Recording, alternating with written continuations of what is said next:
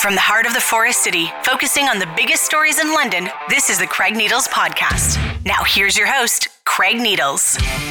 It's the Craig Needles podcast, and it is the Friday Roundtable here at ClassicRock981.com, LondonNewsToday.ca, and wherever you get your podcasts. I am broadcasting from a radio studio, which is a viable business. Let's have a conversation with uh, Shawna Lewkowitz, the former NDP candidate, is here with us today, as is political insider Scott Collyer, and pinching in for Kelly Elliott, who's had uh, a bit of car trouble. She sent me a picture of a of a tire last night. Didn't look good. Uh, AJ Wray has been kind enough to join us today. Who I guess you ran into Scott at breakfast today. So I did. we had a great breakfast. It was convenient. yeah. uh, and, and, shout out to the folks over at YOU. Uh, another uh, another excellent event put on by them. I was working mornings on uh, on Classic Rock 98.1 today, uh, the the viable radio station that we have here in London, and I was not able to go. Usually I, I do like to go and, and, stop in, but I heard it was really good, it was guys. A, it was a good event. It was a great event. Awesome. I'm glad glad to hear that. let's get right into to news this week, and and the biggest thing that was going on. Well, basically all the biggest stories that were going on locally were about London Police, and nationally were about London Police too. I want to focus on the local, and we talked quite a bit about the Hockey Canada thing last week, but uh, locally, the London Police budget conversation continued, and there wasn't a whole lot of changes here. Now there were some councillors that were trying to make some changes. Those changes did not go over particularly well. Changes that I thought would have been worthy of, of perhaps further examination, especially when it comes to library funding. We'll talk about that in just a little bit. Uh, but Shawna, the, the number is still looking like $672 million uh, where do you think Londoners are at on this? Because I, am hearing from people that think it's, of course, far too much. People that think I don't think this is going to impact my life necessarily. There, there are people that are, are, are supportive of it. But where do you think the community generally is at on this? Well, I think in those first two categories, if that made up the majority, I think that would tell you that you know obviously there's too much that's going to the police. Uh, I think there is a growing swell of people who are pushing back on this particular budget item, and you know for a long time I think people were just unaware right? They were unaware that it was going to be, you know, this 5% of an 8 point, is it 7%?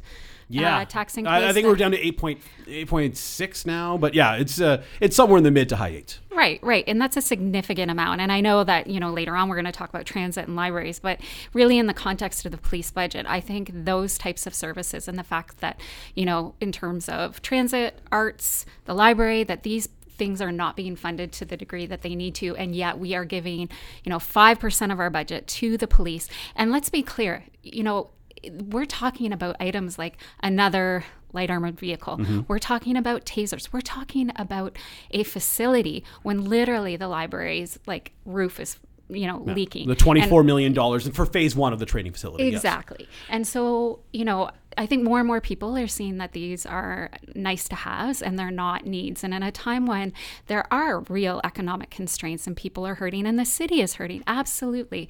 Um, it just doesn't make sense to many people that I'm talking to that this amount of money is going to the police. And so, you know, I think that counselors and the mayor are hearing more and more people and that, you know, that's what we need to to expect of Londoners is to keep pushing on this because it's not over. And, and I don't know if any or all of you heard it, but Dr. Leslie Bikos was on my podcast on Tuesday, and I thought it was a very interesting conversation, kind of laid out uh, where this is at and sort of uh, what she sort of envisions as, as the future of, of, of policing. And uh, if you want to hear that and, and didn't get get a chance to go go back and listen to it because you'll you'll get some stuff out of that. Uh, AJ, big money for the police, obviously, and as we continue to try and build a city, and there's a city with a lot of problems, uh, there's going to be criticism that hey, this is too big a chunk of change relative to where we've uh, the the other amounts of money that we put into some of our other boards and commissions. What do you think? Well, I think really from my perspective, it's walking it back to what's the population growth that's been in London. We are the fastest growing metro region mm-hmm. in the province. We're the third fastest growing metro region in the continent. And so, unfortunately, the bills come due when it comes to public safety. Yes. And, and we've been not paying that bill for a little while here. We and have we're going to get to it. And, and Scott, I'm sure, for I'm, decades. Scott will agree. We haven't been paying yeah. the bill on transit either. Exactly. But, but transit we'll, or library. Yeah. yeah. yeah. Well, there we you go. I have a list. We, period. We haven't been paying the bill. And yes, that includes pieces police, that includes transit, and that includes libraries. councils back. Thing. Exactly. Yes. And so for me, when you look at the population growth numbers and you look at the core aspect of the police funding request for the number of officers, it is relatively in line with what the ratio was in 1990 with mm-hmm. London Police. And so, if we want to keep that same ratio of officers to population, there is going to be an outsized growth in that budget. I am in full agreement with Shawna, though, on some of the nice to haves. Those are nice to haves. They would argue they're need to haves. They're not need to haves Yeah. because I have yet to see the police board get up in front and defend that decision at police board and say, hmm. this is why we need a second armored vehicle. This is why we need a training facility instead of continuing to send our officers to the Ontario Police College for training. Those are the types of arguments that I have yet to see the police board actually make that this is why we need that in this budget for this next four years. and I'm in the same space as you from that, that perspective. Yeah. I'm okay with, hey, we need some more officers here. We're way behind on a per capita basis. Yeah. We've talked on this podcast before. Call volumes are up for a lot of reasons. Now, there are other ways, of course, to limit call volumes, but uh, call volumes are up for a lot of reasons. And the delay in calls being responded to is significant as well. When someone breaks into your house, you don't want to wait 72 hours for police officers to show up. I agree with that. When someone is, and I've used this example several times because I think it's a good one, when someone is hanging around the Innova parking lot who shouldn't be, uh, they should be able to call the police and have somebody show up pretty quick. Yeah. You would want that. Uh, so I, I, I do not reject that they need more officers. I agree, officers are overworked. The other stuff, though, as you said, we're asking for a lot of things at the same time here. Maybe it's time to say, okay, you can have your other officers, but I don't know if you need these things too. Scott, what do you think? Um, hmm. I think you know policing and police budgets are really abstract when you hear a, a giant number, but when you actually talk about police intersection with your day to day life. I mean, I, I will say, as, as chair of the Downtown Business Association, we actually um, made res- representation uh, at the PPM to kick off uh, budget season uh, a couple of weeks back.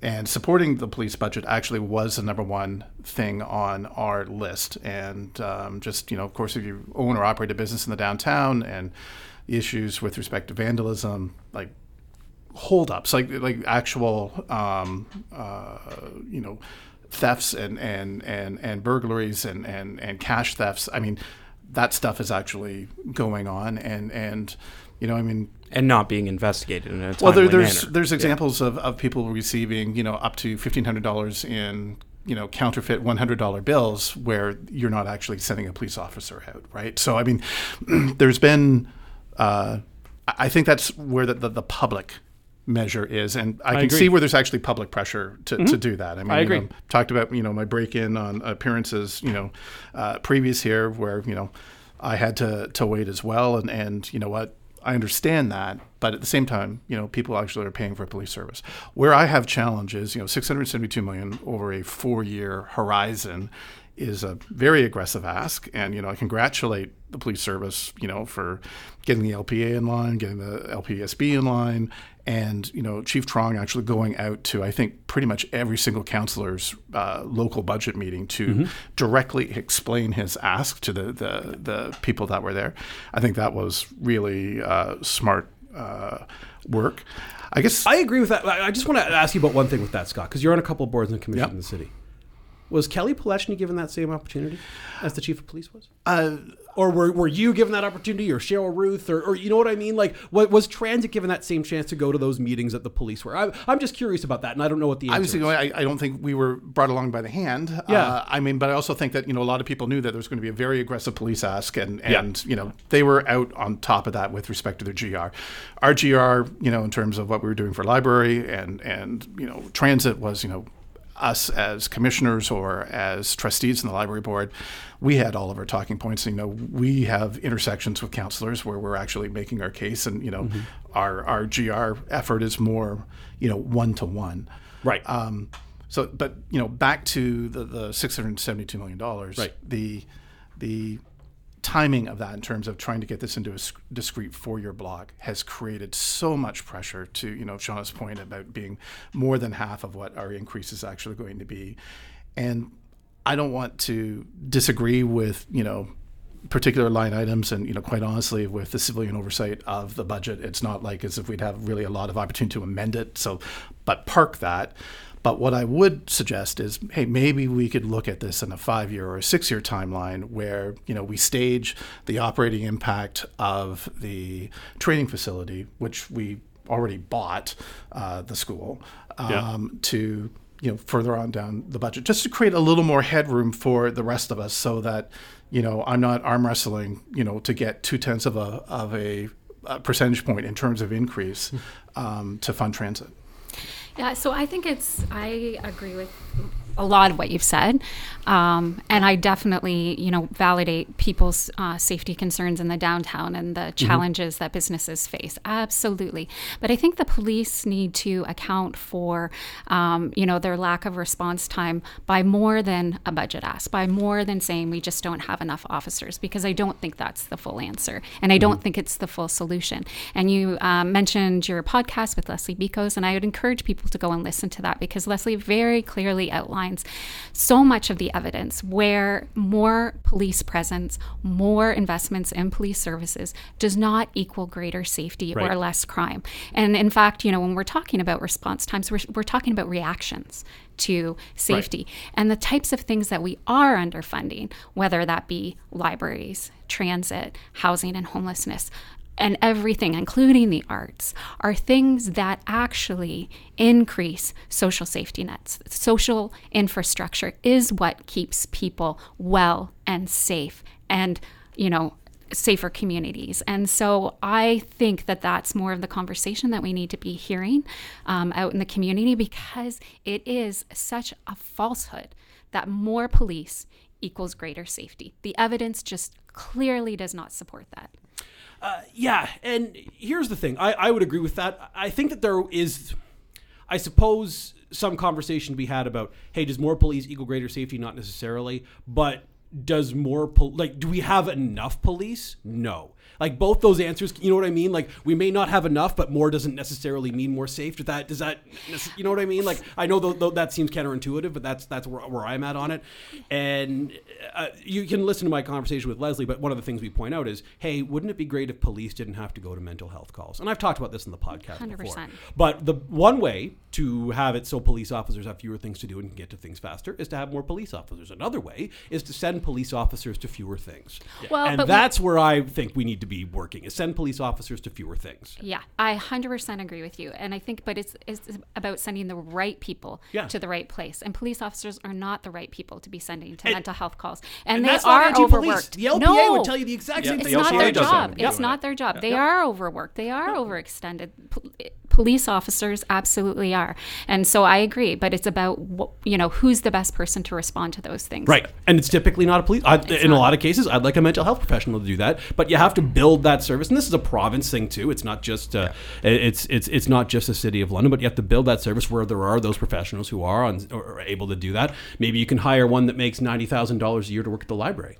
Perhaps we What tried. I, I know you did. I know you asked. It was a good ask. Yeah. It was a good ask. And and Skylar Franke, uh, the the Ward 11 counselor, uh, put that forward. And said, "Hey, what are we to you know chip off 90k of the police budget here?" Which not a lot of money relative to what's going on, and, and see if we could get that library mental health worker. And she kind of ran into a brick wall there, and I didn't love that. I, I that that was at least worthy of some some conversation that didn't occur in my Well, I. I think you know that was a little bit frustrating, just in the sense that so many of the sitting councillors actually campaigned on this notion of coast, right? Yep. So the um, social work program uh, being run out of St. Joe's, it's actually sort of I would say diversion, but I mean running in parallel with police service for those calls that don't rise to the need for an arrest, but actually need a you know a mental health social work de-escalation, right? Um, where where was the money for that? And and you know, we're, we're talking about relative values of dollars. You know, a uniform dollar, you know, uh, uniform officer, what, one hundred ten thousand dollars in terms of first class constable salary, roughly. So about Which a I'm okay with our police being No, no, no, paid no, well. I'm not talking I- I about know wages here, not, but, I, yeah, you know, yeah. one hundred fifty thousand dollars per head count, you know, fully loaded up in terms of you know Yep. contributions and everything else, contrasted with you know what a social worker would be making, right? And not even going to get into the, the, the societal comparative value of, of either of those positions, but just in terms of just a cost avoidance. It's One's like I could actually other. have Yep. two social workers for one police officer, and there was no conversation with respect to that. And you know what? I think you know we need to be doing both, right? I, I think you know we need to be ramping up. We need to actually have you know call triage and diversion, and then we actually need to have the the, the supports um, to do that. And I just find it funny that we're going to this budget cycle, and I, I reviewed you know his worship's uh, campaign platform uh, you know, when he ran. And I mean, you know, on you know the safety and security and policing page, you know, we're talking about Coast. And I'm just okay. Where was that? Mm-hmm. And I mean, you know, not trying to, to, to dunk on, on the mayor here, but you know, we've got this big, giant, hairy, you know, ask of, of a budget coming from from LPS, which is just crowding out so or taking so much oxygen, right? Yeah, yeah, and that's frustrating. Yeah, no, and I get it, and, and, and I will say this: I am in the first ten months that he's been on the job. I have a lot of very good things to say about Thai Truong. I think he's handled a lot of things well. I think there are some things that have gone on within London Police that wouldn't have been going on within other police services that have caused the, the service to be a little less flexible on things. I've got a lot of good things to say about Thai Truong, and he's made a big budget ask here. But, you know, when my son's birthday comes up, he asks me for 10 toys, and I typically say, oh, you can have three. Someone's got to be telling him you can have three. Yeah. You know, and, and that's that's and thing. that should be the job of the police board. Yeah. But un- uh, unfortunately, yeah. I'm not I'm not calling out members of the police board there because I don't know the conversations that they're having in closed door meetings. I don't know the conversations that have been going on and the evidence that may be confidential that they saw from the police to approve this budget. But the problem here is council explicitly is not supposed to be interfering directly in police operations. Right. That's the job of the police board. That's what the act is. But the problem is we're not appointing people to the police board with instructions of the priorities that should be put down on police to say this is the overall framework of where we want you to take it. I actually think the chief's operational plan for what he's expecting to do with these new officers and redistributing workload to try and address traffic violence to try and further support coast. He's not explicitly mentioning it, but it's interesting to see what he's targeting in regards to deploying those officers to almost recreate coast within the police infrastructure. But that's a conversation all the experts have been having of that the police infrastructure itself is not the vehicle to achieve those goals. And so we need the province's help to actually open up the Police Act re- mm-hmm. review. And we also need to maybe look at, you know, what they're proposing to do right now in Burnaby with a new public safety division that integrates all these different services into one place so that there is that ability to, to do call diversion. There is that ability to respond to the public in a way that they feel that they're actually getting the service that they're paying for, while on the other side, not overly criminalizing and throwing people into jail. Which, again, we're not even talking about, well, yeah, we add a bunch of new officers, but if we don't add a bunch of new judges at the courthouse, it's not like those people are going to, you know, be behind bars if they truly did commit yeah. a crime or they're going to be stuck behind bars for months and months on end because they can't get a fair trial within a speedy enough time. And so there's there's a huge amount of issues here and and really it's it's frustrating because this is a bill that's come due from 30 years of underfunding in this city and the police was one part of that. But I think, you know, it's the same conversation we can have about the library. It's the same conversation we can have about transit. It's the same conversation we've been having about housing. And it's unfortunate where we're at today. But it is decisions that are piling piling up now. Now, you just did a good segue if we wanted to move on to the other topic. but I want to just uh, point out one course. thing that's uh, on a different vein in regards to the police budget. And you touched on it a bit when you talked about the police services board and how the decisions would be made. And also, Scott, when you were talking about, you know, good on the police, they went out to these counselors' public participation meetings and spoke to the public on it. No way along before the police services board approved this budget was there a way for residents to understand the context of this budget budget within the bigger budget and what the impact would it me- would it mean on other services. And so now when residents are coming forward some are being told you know well it's a little too late you know it's already been approved there's nothing that council can do. And i don't buy that. I don't buy that. And i think the public should continue to put pressure on the council the police services board wherever the decision needs to change and shift because i don't think that from a democratic standpoint that residents of london have had an opportunity to speak to the budget prior to it being approved by the police services board in the context of the larger budget and what it would mean in terms of other services that aren't being funded Yeah, I wanted to talk about the the SWAT competition too, which like just I, I get it. You gotta you got to discount. Bad week for that to have come out. I think Not this the week chief you has come been learning lessons about time and place, Yeah. and when to be saying and when to be releasing and info. and, and there- there you go. And, and the time and place thing came up on the at the news conference on Monday in a question that I asked, and uh, it was a whole thing. And uh, but again, I, I- I think that Thai Truong's done a good job. I think Thai Truong's done a good job reaching out to to communities in London who are not necessarily considered to be pro police. I know they had a big uh, conversation between police officers and, and Indigenous leaders in this community this week. That some of those uh, uh, Indigenous folks came away from feeling feeling pretty good about where things were at, where things were going. That's good. I like to hear that. But uh, it's just it's it's been a rough couple weeks. It's been a rough couple weeks. Uh, Scott, I, a couple of LTC buses have gone by me while I was talking just now, and for all we I'm know, sure jam packed. J- that's that's what I was going to say. For all we know, those buses were filled to the brim, and people wanted to get on them and couldn't do so. So, if it cost one hundred and fifty thousand ish dollars a year to have a police officer, how much would it cost to have another six to Huron Heights that just went by me uh, come along and pick up the people who got left behind by the first bus that we just saw? Well, we had an ask, uh, um, actually, in our original uh, growth business case of 25,000 service hours per year, um, which just on a, on a quantum, I mean, just for people to understand, um, a typical route, if we were to, to launch a new route, would be about 20,500 service hours. Uh, so, I mean, you're getting, you know, a route in a little bit.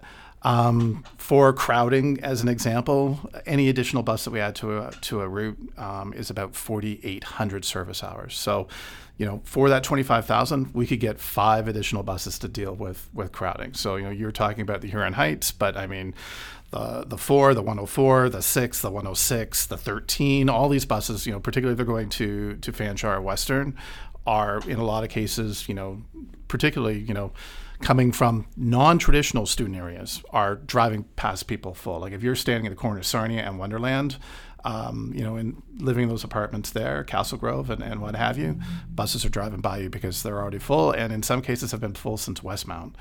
Um, so our ask actually, yes, it translates into to uh, you know a, a, pressure in terms of, of what the uh, um, final number is going to be. But I mean, it was it was pretty moderate. Um, so the mayor line item that out of his budget. Um, so the commission actually met on the 31st of January, which was our regularly scheduled commission meeting, and we of course had the mayor's budget in hand. So we had the item of added item of what to do. We could resubmitted our original business case, which we didn't. We scaled it back and we said, okay, let's go with 18,000 hours, realizing, okay, put a little bit of water in our wine, but something is better than nothing just to deal with the issues that we know that we're experiencing. I mean, you know, I, I, our second car is a LTC bus. I mm-hmm. took LTC down this morning to um, uh, the breakfast, and I mean, just sidebar story. I was at the bus at seven o'clock, six Richmond, at Grosvenor and uh, Richmond, you know, where I live, St. Joe's Hospital. The number six connects uh, Western, UH, St. Joe's mm-hmm. with the downtown and to um, LHSC um, Westminster campus and Parkwood. So two or three of the top four employers in the city are actually on that bus route. And my bus at seven o'clock was the bus that I was on. The next bus that was on the schedule, 735.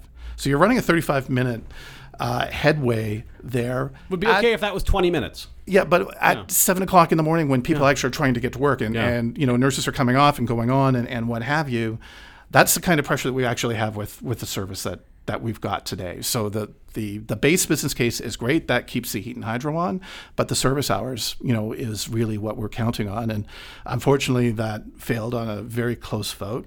So we're with some pr- surprising councillors voting in the yes direction. Which there was a fair amount of GR that was actually applied yeah. to uh, to try and actually um, get councillors to see a, a, a new and different point of view and we're going to try and continue to see if we can get something added uh, to the agenda for when uh, they get back together again on, on the 15th. We'll we'll see. Not gonna, it better get on there. It's a, it's worthy of a conversation. Yeah, it's worthy of a talk. Yeah. yeah. I, we're we're actively actively trying, but you know, again, it's you know comes down to will and votes, and and I mean, the mayor and the deputy mayor have been you know very clear as to what their priorities and directions are, and you know, they're very very strong voices. So, you know, we'll see. Uh, I want to ask you because the way that it would be framed here, and, and this has been it's been framed this way by the mayor in a, in a few places. This is the biggest LTC budget that anyone's ever written. This is the biggest check to LTC any council's ever written.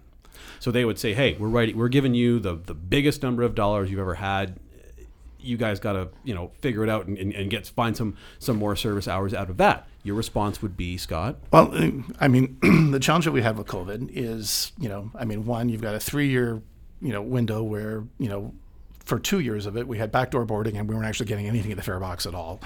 Um, we had safe restart funding, and you know, we as a commission were being good doobies, and we were using our operating reserves to actually backfill that uh, any shortfall that actually occurred in order to, to actually protect fiscal room for the city. We didn't want to go back to the city in you know mid cycle.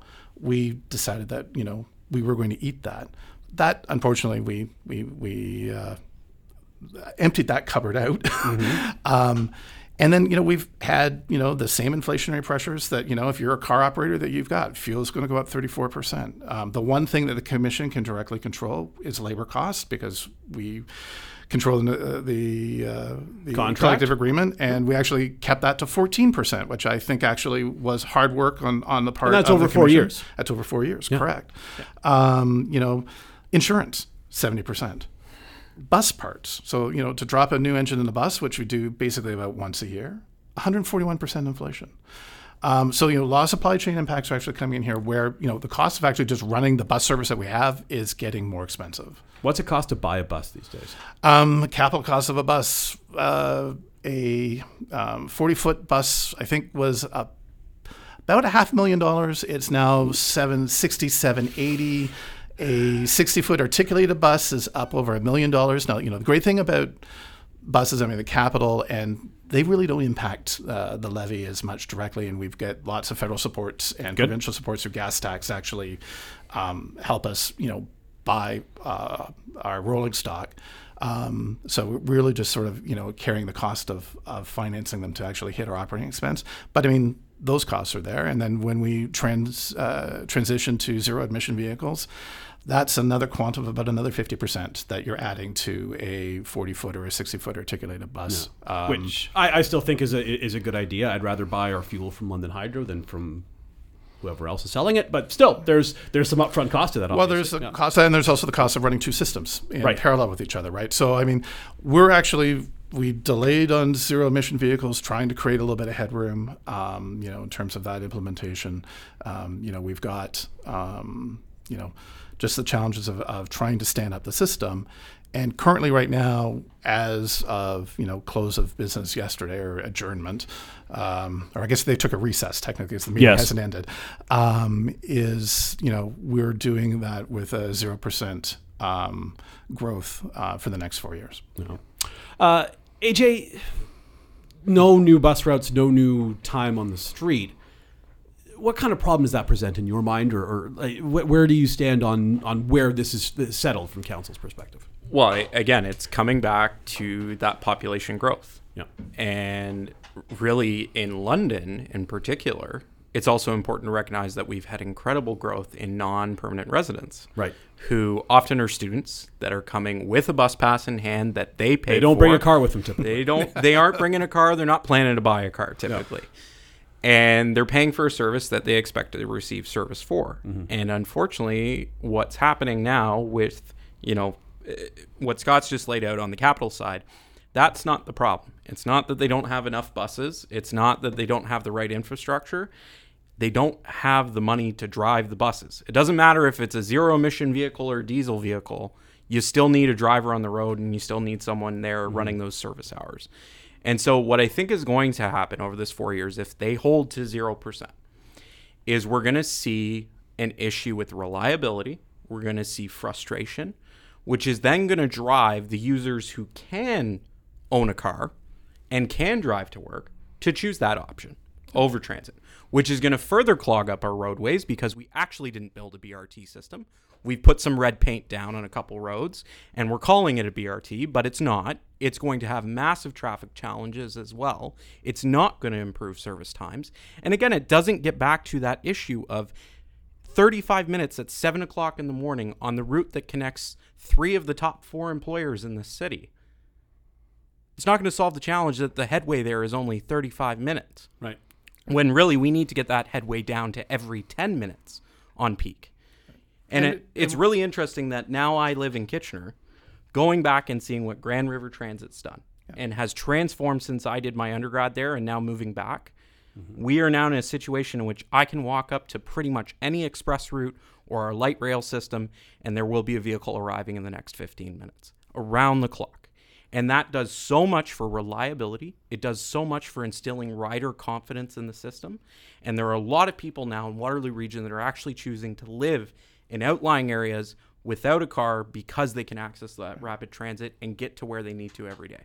And so it's really unfortunate that we're at this 0%, which really, if you want to talk about population growth, is probably equivalent to about an 11% cut in the LTC budget.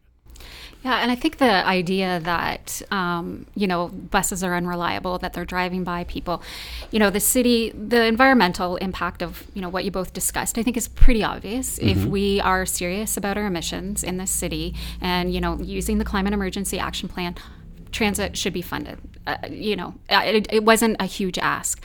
But there's another thing around safety and, you know, the city's uh, strategic priority around creating a safe city for women, girls, trans, and gender diverse people.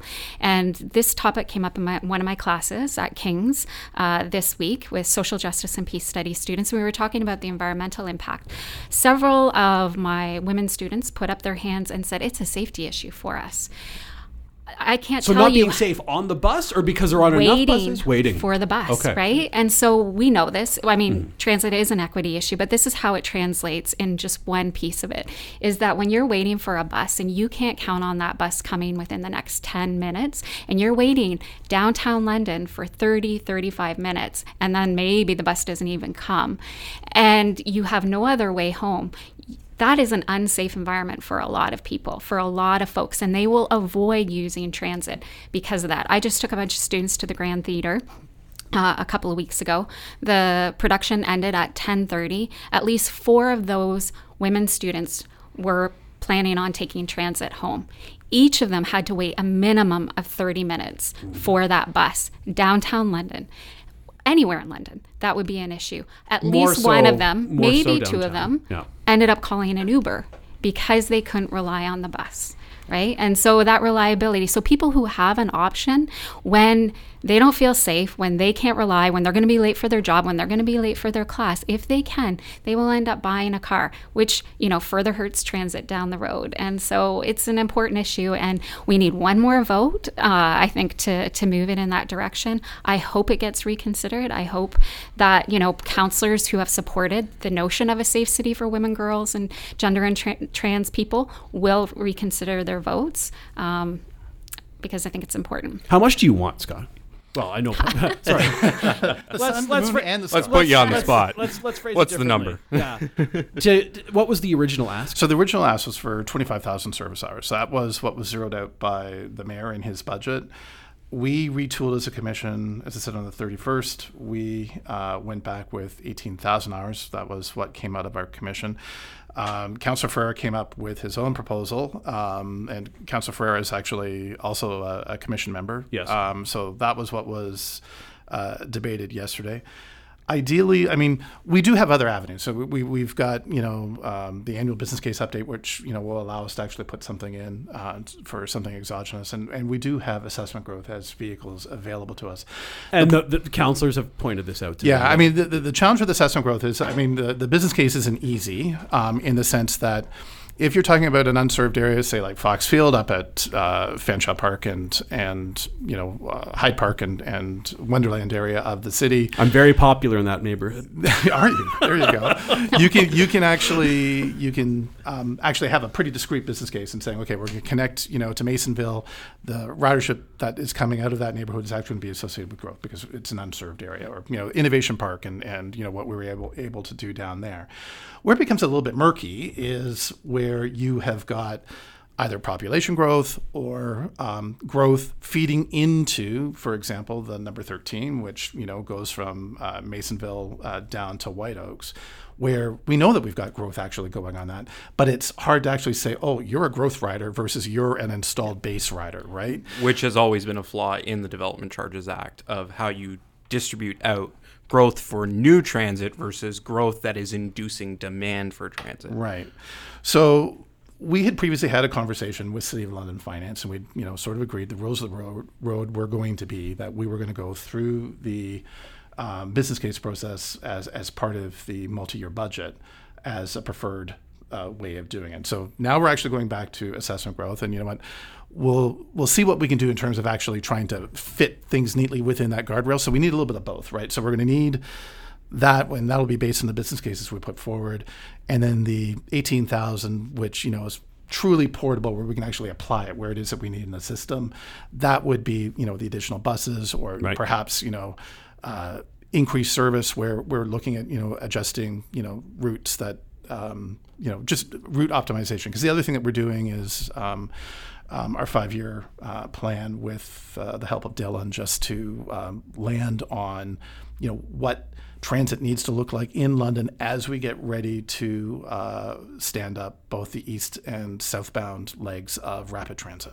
There's that too. Uh, Shawna, I wanted to ask you, how much do, do the province and the feds here have, you know, on their plate when it comes to where transit should be funded in the city of London? Because I, I think there are some problems with the way that we run our municipalities, as far as the property tax base being kind of the only place where they can go for cash. And I know that some of our boards and commissions get money from outside of, uh, of London, clearly. But does any of this fall at the feet of the province and feds? Do you think? Yeah, absolutely. I think it falls at every level of government. And, you know, to the mayor's credit, I think him going back and saying, you know, talking about the ways that city are, are, are cities are funded and that it's, Yes. you know, I hard agree with him on I, that. I, I think that that is absolutely necessary.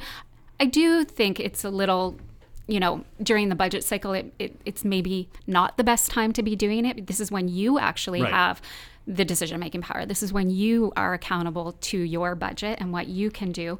And, you know, the LTC could use a whole lot more than what they asked the city for, for sure. And other levels of government should be chipping in and should be supporting. But I do think the city could be giving LTC what they've asked for in this budget at this particular moment, um, what's come before council. So No.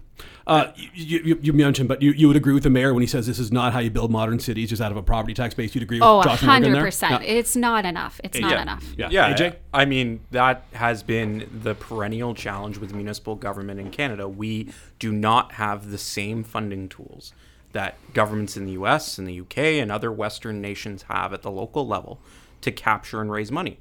One of the biggest things that I think we need to talk about at the municipal level is a municipal sales tax. If we want to be capturing tourism growth and non-resident visitor growth, which London is becoming a destination for that, there should be a vehicle in which we can actually tax and capture that growth. Well, Ask Olivia Chow if she thinks that's a good idea. well, I think, I, think she may. I think Mayor Chow is doing an outstanding job in Toronto. And again, similar to what's going on in this city, Mayor Chow is actually cleaning up decades of a mess there in Toronto.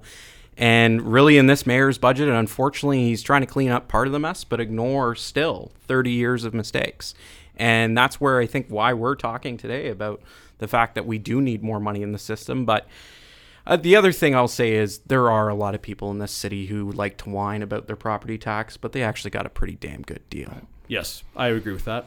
I'd agree with that. And here's the thing property tax is the worst tax we have. And I, I've said this before on the podcast, and I'll say it again. I've said it on the radio. I've said it everywhere that I say things. Uh, it's the worst tax we have. However, right now it is the tax that the city of London is being run off of. And th- th- like uh, th- those two things sadly have to compete with one another. Is yeah, I want property taxes low too because it's the worst tax we have, but What are our options? It- It's an effective tax for certain things, but the problem is we've shoehorned every last thing, with the exception of user fee support on a select number of programs, Yeah. Into a tax that Right, is I'm not saying- explicitly designed to capture costs associated with infrastructure. Right. That- yeah, yeah. That's what clear, I'm not for. saying we shouldn't have property taxes. All I'm saying is, you if, if that's if it's covering everything, you, you can't do that because there, there are going to be some people with where the ability to pay does become a real issue because it's not taxed based on hey how much money did you make or how much money do you have it's how much is this place where you live worth and yeah th- th- there's that too so uh, I want to talk libraries before we go Scott because I know that Council Trosow was uh, uh, pu- pushing to try to get some uh, some more funds for the library uh, Councilor Franke was doing the very same thing uh, you and Councilor Trosow see eye to eye on most things uh, oh I, I About maybe as much as I see eye to eye with Shawna, right? yeah, yeah, yeah. When there's than a you reason think, we're more at than you opposite think. ends of the table. yeah, yeah. Uh, uh, m- maybe I'm mistaken there. Either way, No, no. Uh, th- there, there is conversation about, hey, what are we going to do with the library situation here? Because we, well, we've all seen the stories where we've got library staffers standing in rooms where there's a whole bunch of water coming in through the ceiling. That seems bad to me. I'm, I'm no, I'm no architectural expert. Um, you know what? Uh, yeah, that, that would be bad. Um, Sort of having wet materials is is not conducive Oh, to books running an are not efficient- good when they're wet? uh, Yeah. an, an efficient collection. Yeah. Neither do computers do. Yeah. Uh, also computers, not good. yeah. I mean, the, the challenge is that you know, I, I, libraries have changed from from you know when I went to Mrs. Vousden and she was my public librarian in Orangeville, Ontario, and you know she'd select a book for me. Like I mean, they have changed. I mean, really, in a lot of cases, I mean, particularly in, in the central branch, it's become a third um, place um, for, for people to go. Um, it's you know uh, a respite, you know, for uh, unhomed and underhoused individuals where they you know, can come in and have a warm, safe, you know, place to be, cooled place um, in the summer. And I mean, that has its challenges. And I, mean, I think I've said on this podcast. I mean, I think for the 2023 budget year, can't think of the 2024 number off the top of my head, but I mean 2023, we were spending you know twice as much on security as we were for spending on the acquisition of, of books for children's collections. I mean that says something, right? So there are new pressures that you know libraries that you know when we all think of the the public library. Um, uh, you know that we're experiencing that you know we just don't have funding streaming for.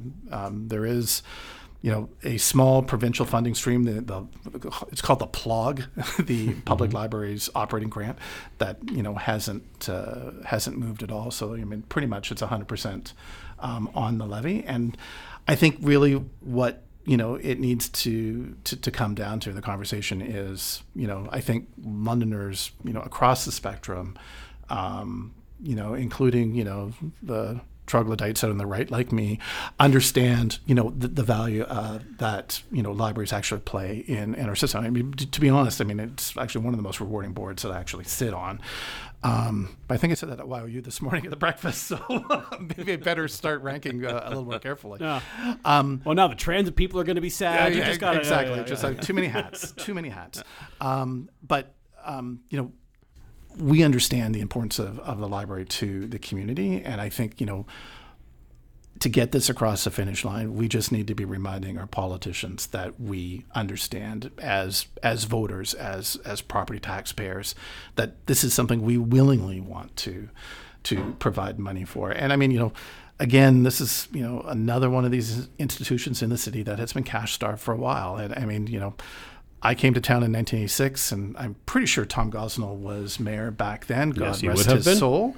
I love Tom. And um, you know, it was a point of pride in terms of you know London's you know tax levy per capita um, as as you know being the lowest or close to the low lowest in its comparator group, and I mean that has actually you know cash starved a lot of the ABCs, the agency boards and commissions, um, and you know we're we're living that legacy now where we're having you know these big catch-up asks. And of course and we've sort of had an exogenous uh, inflationary event on top of that which has just made things you know more expensive. Um, and then you know sort of compounding things on the you know sort of the the, the, the voter perception side is property tax bills um, arrived this week. Mine was sitting on my kitchen table when I came in from work on Monday night, and you know, you take a look at you know what's being asked there, what was you paid last year, and you mark that up by, you know, eight and a half percent, ten percent, whatever the number is going to be. That's a big number. And then that's, you know, even before we get to reassessment. So I, I, I'm glad I'm not a politician. I'm, I'm, you know, it's, it's hard enough actually being a board member to try and stick handle these things and, and you can at least have one-on-one rational conversations. Um, I would not, I, I feel the politicians pressure when, um, you know, they're actually having to explain their decisions to an electorate, you know, particularly, you know, in today's economy too. No, I, I, I, I totally get that. It's um, it's not it, it's not good. And, and I'm not going to sit here and say, oh, but the budget for, for city council should be easy. I know it's not easy. I'm not telling you that it's easy to do these things. And uh, I understand there's there's political pressures and there's the uh, idea of OCPC reviews and all these different things. I, I, I get it, but I feel as though there should be ninety thousand dollars for a healthcare worker at a mental health worker for the central library somewhere. We, we, we can find ninety k. And and I think we can find some money out of the capital reserve to make sure that there aren't roofs falling in and, library it- branches. That's something they and would doors say. stay open. and Yeah. doors stay And open. that- but yeah, we don't- well, I critical mean, communities. Yeah, we don't want to close branches. We don't And want I- we yeah. we want to go back to our first discussion. You know, Scott, the the breakfast we just went to this mm-hmm. morning. I'm sure that the library could have thrown a similar event in which you had people with lived experience stand up and say it wasn't a YOU worker and they do great stuff. It was a librarian that helped me at 16. Is that Mrs. Faustin? And Yeah. Mrs. Vouston. And Or- and that's the thing that unfortunately a unfortunately library we- computer that I was able to write up a resume on and got the job. and got my whatever it is. first There's job. Tons of things and- like that, of yeah, course. And but the problem is when we're measuring at a library level, when the library board is putting forward the business case, it is really hard to quantify those types of impacts. And unfortunately, I think there's there's branches that are being considered to be closed that don't show up as highly used on some of the checkout measures or the computer use measures. But if you were to actually go sit a city councilor down there for eight hours and have them watch what goes on in that building on one single day, you would be shocked, I think, in the transformation of their views on what the library itself is doing for this city as not only just a public library, but a social service center, a care center, a community hub, and a place in which people can actually feel safe, and everyone in this city is welcome. Yeah, I mean, it's such critical social infrastructure. It really is. I mean, from the time in, you know, when we were young and we went to the library to now, it, it the value and the importance of libraries has only grown. It has not diminished in terms of what it means for people. And I think you'd be hard pressed to find people who would say, yeah, I don't think a library is very important. I think they should just close because it touches so many people at different points in their lives and it provides critical resources for people who don't have a lot, but even people who live in very affluent communities use their libraries. Why? Because maybe I can afford a book, but there is something about going to the library with your children mm-hmm.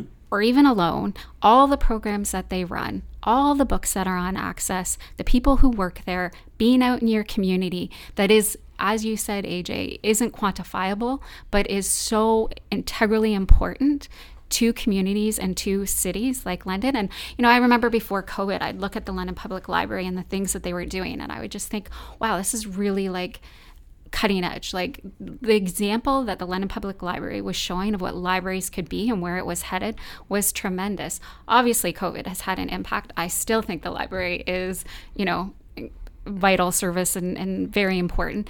But what they are able to do has been diminished by funding, by COVID, by so many realities. And we need to ensure that that isn't further compounded, particularly for libraries like Carson and Glanworth that may be ones that are slated to close if there isn't more funding come from. Because I think you said it so well, AJ.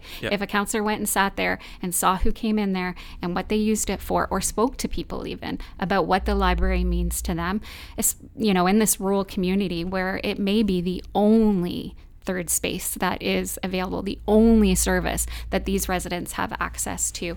In Old East Village in the Hamilton Road area, right? So many things have closed, including their school. That library is integral to families and the individuals who live there. And, Yeah. and to bring the school board into this discussion, one of the other things that I find so frustrating about London, and sorry, this might be a little bit of a criticism, Scott, but I don't think it's actually the library board's fault, is London for a long time has not followed up on the trend we've seen in Ontario of creativity in getting infrastructure built and social infrastructure built.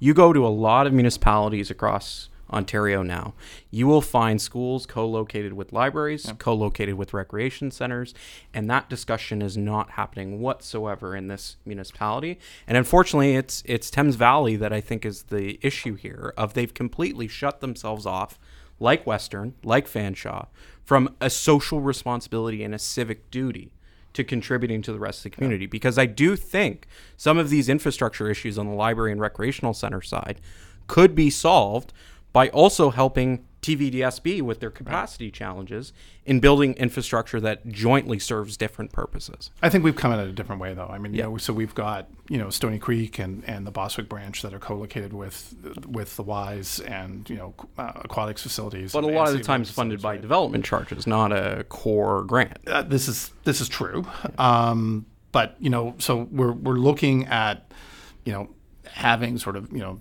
new purpose-built facilities that actually will include a, a library as an you know a, as a co-anchor. I mean, Northwest obviously is going to be or is growing. It's going to be getting you know sort of a, a multi-pad facility, uh, community facility that's going to be going there that you know we'd be interested in looking at.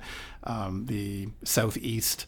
Um, uh, so not East Lions, uh, but there's actually going to be another uh, community facility going down, sort of like I don't know where the location is, but like Hamilton Road, Jackson, you know, mm-hmm. that, that, development down there, um, where we need a community center there that you know be looking at you know opportunity for for library co-location, and then even the downtown, right? So I mean, you know, we've got the, the central branch uh, downtown, but you know, we're going to need a community center in the downtown. We're adding you know, thirty thousand people, attracting residents into the downtown, wearing my downtown London hat, right? So we actually have been looking at that an in a way to you know average down costs in terms of you know heat and hydro and like you know all the things and benefits in terms of, of co-locating and then also making a library part of a multi-point visit where you're going to a community center you're taking your kids to swimming lessons and then oh yeah by the way i'm going to swing into the library.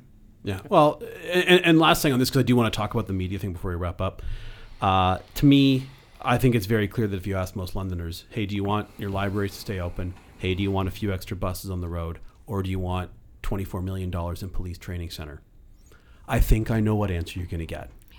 I think I know what, what, what most people in this community are going to say, and I don't think it'd be particularly close. So Agreed. that's that's that's that's where we'll leave that one. Uh, I do want to talk about the news this week uh, from Bell, where uh, they have uh, let go more people go from their jobs, which seems to be all Bell ever does. Uh, that and, and, complain about cell phones. Uh, so they have done that, and they have sold some radio stations. That part of the news I actually like. I'm happy that's happened. Uh, well, on the way out the door, uh, a Bell executive said that uh, uh, radio is not a viable business. I. Where am not, I standing right now, Greg? doesn't matter where you are. Uh, I could not disagree more with that. I fundamentally disagree with it uh, in every conceivable way. It's a very viable business if you know how to do it right. I work for a company that knows how to do it properly. Maybe the the big companies perhaps are not aware as to how you do this right. And uh, there's a good reason why. I don't know about all the stations that Bell bought, but several of them, there were bidding wars. There were some bidding wars as far as okay, we're selling a station in Owen Sound, Peterborough, ha- Hamilton, wherever, and multiple companies said, "Yeah, we'll take it." Yeah, and well, and, and and will bid over a million dollars in some cases. That to me would tell you that it is a viable business model, at least in the minds of some. I'm concerned about the impact on local news. Of course, there is not going to be weekend news on CTV in London anymore. Uh, that seems troubling to me. Uh, Shawna, what do you think of, of the the hit that uh, once again the, the local news ecosystem has taken here? Yeah, I think it's I think it's yeah, I think it's a. I would agree with a lot of what you said, and I think there's a an impact in terms of you know at a time where uh, there is a lot of misinformation, at a time where there are a lot of big issues, you know, that are locally based, right? Yep. That we need to be talking about. To have less media is uh, hurts that and hurts people's ability to be informed and to know what's happening in their communities and to engage in their communities uh, in a meaningful way. And, you know, it speaks to the these big conglomerates, this big corporatization of industries, and why it doesn't work. And that gobbling up of like small, you know, community led media and then just eliminating it is a good example of why local matters so much and why smaller is often better than bigger. And these aren't just, I mean, obviously there's the impact on the communities. Um, and, uh, you know, whether we will notice this particular cut. But I think over time, I think we're all sensing that there is less media out there. There is mm-hmm. less ways to get a diversity of information. Lots of good independent media rising up that I think we need to support that have broken really important stories over the last couple of years. The Narwhal comes to mind for one, but there's many. Um, but there's also jobs at stake, right? People, we are putting more people out of work, more people who don't have jobs, and uh, the impact where those people live on their families and the places they go will also be be felt? It's it's not good. And, and Justin Trudeau today uh, had he was uh, spitting fire, as the kids say. I haven't seen him angry like that in a while. He he said it, he was pissed off. He said that uh, it's uh, a garbage decision from a company that should know better. Uh, so yeah, there was uh, there was some negativity from the prime minister on this day, Jay. Well, and I think going from Shawna, what I what I will say with this Bell layoff, like of course it's going to happen. They, like anybody with two cents rattling around in their brain would have realized that you know this is where media was headed.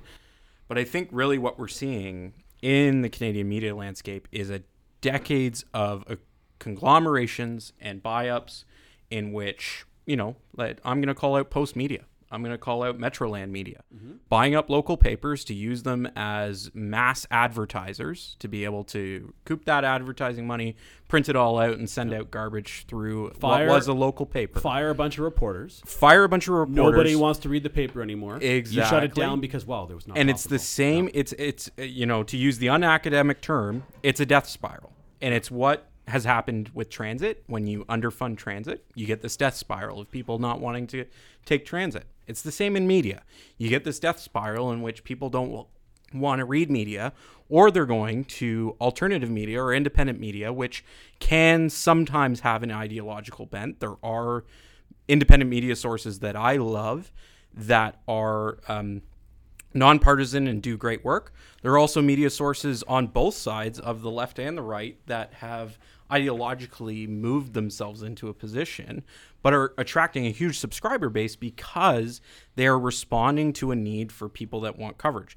I will say, I don't subscribe to any local paper because I'm frustrated with the coverage I get out of said local paper because it's not being written by someone in my community and three quarters of the articles i get are newswire you know canadian press which is not to say the canadian press doesn't write good articles it's just I want news about London and southwestern right. you Ontario. want local insight, is what you want. I want local yeah. insight. I want news about Waterloo Region, and unfortunately, the way I now get that is actually going out and talking to some people and coming on Craig's podcast and listening to Craig's podcast, which maybe that is where media needs to go. But I I think also the problem is because we've destroyed so much local news infrastructure, we then can't actually have those new local news media branch out into different ways. I'll say Craig's done a great job in actually turning Blackburn into a multimedia channel par- partner with this podcast and some of his other work. Where was that with London Free Press? Right. Why is CBC London not doing that? And I get CBC London's underfunded, but you know, when was the last time you saw a story about Bruce County in CBC London? If L- CBC London is supposed to be the branch that covers all of southwestern Ontario to the edge of Chatham, and that's unfortunately another issue is we've also got a national broadcaster who's handing out hundreds of thousands of dollars of bonuses in the midst of layoffs and also is increasingly centralizing everything so that it only focuses on the news at the federal or provincial level and completely ignores what's going on in the local level. Ooh, I think CBC London uh, would have something to say about that. Absolutely. I, am going to say they, they are completely under resourced. I'm not blaming CBC London. I'm blaming CBC corporate. Yeah. Because they've lost the plot in my mind of what they're doing at a national level and the relationship to their local bureaus. Yeah. I mean, I listen to CBC every single day. Surprise, surprise. I know yeah. it's shocking. um, you know, Water's and, wet. And, and, and I do hear stories from across southwestern Ontario and, and, and further afield. And, you know, I think they're being compelled to do those stories. And I, and I think they do good stories in that way. And it's an, actually a reflection of the fact that they need, they, they need to expand beyond, you know, where they're located. And, and that's the expectation and, and whatnot. And particularly, you know, um, on some of the weekend shows and stuff where it becomes more regionally based and you're, you know, bringing, uh, you know, different markets together, uh, for lack of a better word. Um, you know, there's, I think, great coverage. And, you know, obviously I'm going to argue that the CBC, uh, you know, needs to, needs to continue to be funded. And I mm-hmm. think, you know, the things that we're saying here today exactly underscore why. But I'm going to give Scott a chance to talk yeah. before I more rally well, the CBC on another radio station. there you go. I mean, uh, first, full disclosure, I was a 15 year Bell employee. So I uh, feel the pain of uh, my, my colleagues uh, that are being well the euphemism uh, when I was an employee was streamlined out of the organization. I don't know if they've moved on to different I'm language. Sure, they've got something else. The HR um, people are brilliant. Yeah. Exactly. Um, but you know what I will say is, I mean the the the media purchases that that Bell Media um, has made, the Globe and Mail. Um, when you know the Globe was actually part of, of you know Bell CTV, yep. Was uh, a, vision of Jean Monty, who was the CEO of BCE um, back in the 90s and early 2000s. And um, he was talking about the three C's. So the convergence of content and connectivity. And, you know, Bell was the, the pipeline provider. They had the connectivity. The internet was just sort of nascent in terms of, hey, we don't know what this you know pipe can do but we know that we need to fill it up full of content and it's not just going to be the typical telecom voice and data channels. So they're like, oh, okay, let's start, you know, acquiring media properties. So, you know, they went and did that. And I mean, you know, they've had, you know, a, a, couple decades of that. And then we've had disintermediation, right? Where, you know, we now have a fractionalized, you know, a media universe where you can go and get your news from almost anywhere, including podcasts like this. Um, and then there's the the consumer behavior, which is, you know, to your point, AJ, whereas I don't want to subscribe because these things have costs. And, you know, the, the challenge that, you know, we see is particularly when you. And not to say I'm not subscribed to any media, I'm just not subscribed to my local papers. Right, right, right. Mm-hmm. Yeah. yeah. But I mean, but, you know, we say that local media matters until it doesn't and we're not willing to actually invest our money because we don't see the value in the product. And you know, to your point, that is a bit of of of the death spiral, right? So, I, I mean, Bell, unfortunately, I think just really kind of caught themselves out with respect to having all these media properties where they thought they were actually going to be able to get content that people were wanting to value and that people were willing to pay for. And unfortunately, you know, the one thing I think that has been, you know, the benefit of the internet besides ancestry, you know, .com is um, the fact that, you know, we can use it as this, you know, information harvester that allows us not to pay for things anymore and get things for free and turn us into a bunch of price hunters, right? And if I can get something for free, I'm not going to pay for it, and you know, mm-hmm. don't necessarily see the value in it. So I, I, see the economic case of you know why you know Bell decided they're going to depart with these you know 45 properties. I mean, they made decisions you know with respect to CJBK to you know close them yep. earlier on as as as a one-off. I mean, that sucks. 4,800 employees, about nine percent of your workforce. You know, that sucks, but I think we as consumers actually own a little bit of this in the sense that I you know that. if we want something, we should pay for it. Yeah. And if you want it to be good, yes. right? And you, know, if, it if, if it's good, I'll pay for it. Like I mean, yeah. you know, I subscribe to BlackRock, Blacklock's uh, reporter, yep. because it's good, oh. and I pay for it. You know, mm-hmm. because it's good, right? I should start charging for this. Yeah. You, uh, you could, you could. It's you good. Could. Uh, you know, I, I, could, but uh, we're, we're okay with the uh, with the advertising dollars, thanks to our friends over at downtown London, the Covent Garden Market. The other the, the other thing to remember though is historically media used to be a very competitive landscape, and me as a consumer would choose to pay for the Globe versus the Toronto Star versus the National Post because I was competing for that. But the problem is, in a lot of local media markets, it's been distilled down to one, one. Yeah, or maybe player. two yeah. providers mm-hmm. across all channels. And so now, as a consumer, I have no incentive to pay for anything because I can get the same stories from the Canadian press for free that are getting reprinted down in my local paper right. because there is no competition to actually differentiate right. yourself. Now, what I would say is on a federal funding perspective, them trying to fund reporters in existing newsrooms to me was a desperate move to try and keep some of these companies from doing what they've done and it's clear that Bell did not work. Did that yeah. didn't work. They've broken that trust and so to me the federal government should be canceling that entire program. And where I think that money could go is let's fund new operations. Let's get new reporters on the ground, new infrastructure created around a local news media. But also, let's not saddle everything with this cultural baggage associated with, well, if you're going to get this funding, you have to meet X, Y, Z and 45 pages of conditions associated with that money, because that also creates barriers for independent media and local media to form and really only restricts it to the large players itself. And so there's this big issue at the federal level that we have to resolve with the CRTC. And unfortunately, any party right now is has no useful plan, I think, to actually resolve that issue. I would agree with that. And and, and Trudeau uh, spoke passionately today. There's a lot of things he's right about. There's some stuff that I wish they would do differently, competition committee and mergers and all that stuff. But that's a whole other podcast because we've been talking for an hour, folks. wow, there we go. it goes quick. Why do we always go long in this when I'm here? Uh, yeah. It might be me. Might, might might not be a coincidence, my friend. Thank you so much to uh, Scott and to AJ and to Shawna for doing the Friday Roundtable with us today, and thank you so much much to our friends over at the Covent Garden Market and downtown London. We will be back with uh, more of the Craig Needles podcast next week, hoping for two episodes uh, plus roundtable next week. Just depends on how schedules break and all that stuff. So hopefully that is going to be the case. Have you a wonderful weekend for listening to us on Friday, and we will talk to you next week on ClassicRock981.com, LondonNewsToday.ca, and wherever you get your podcasts. The Craig Needles Podcast is a presentation of the Blackburn Media Podcast Network.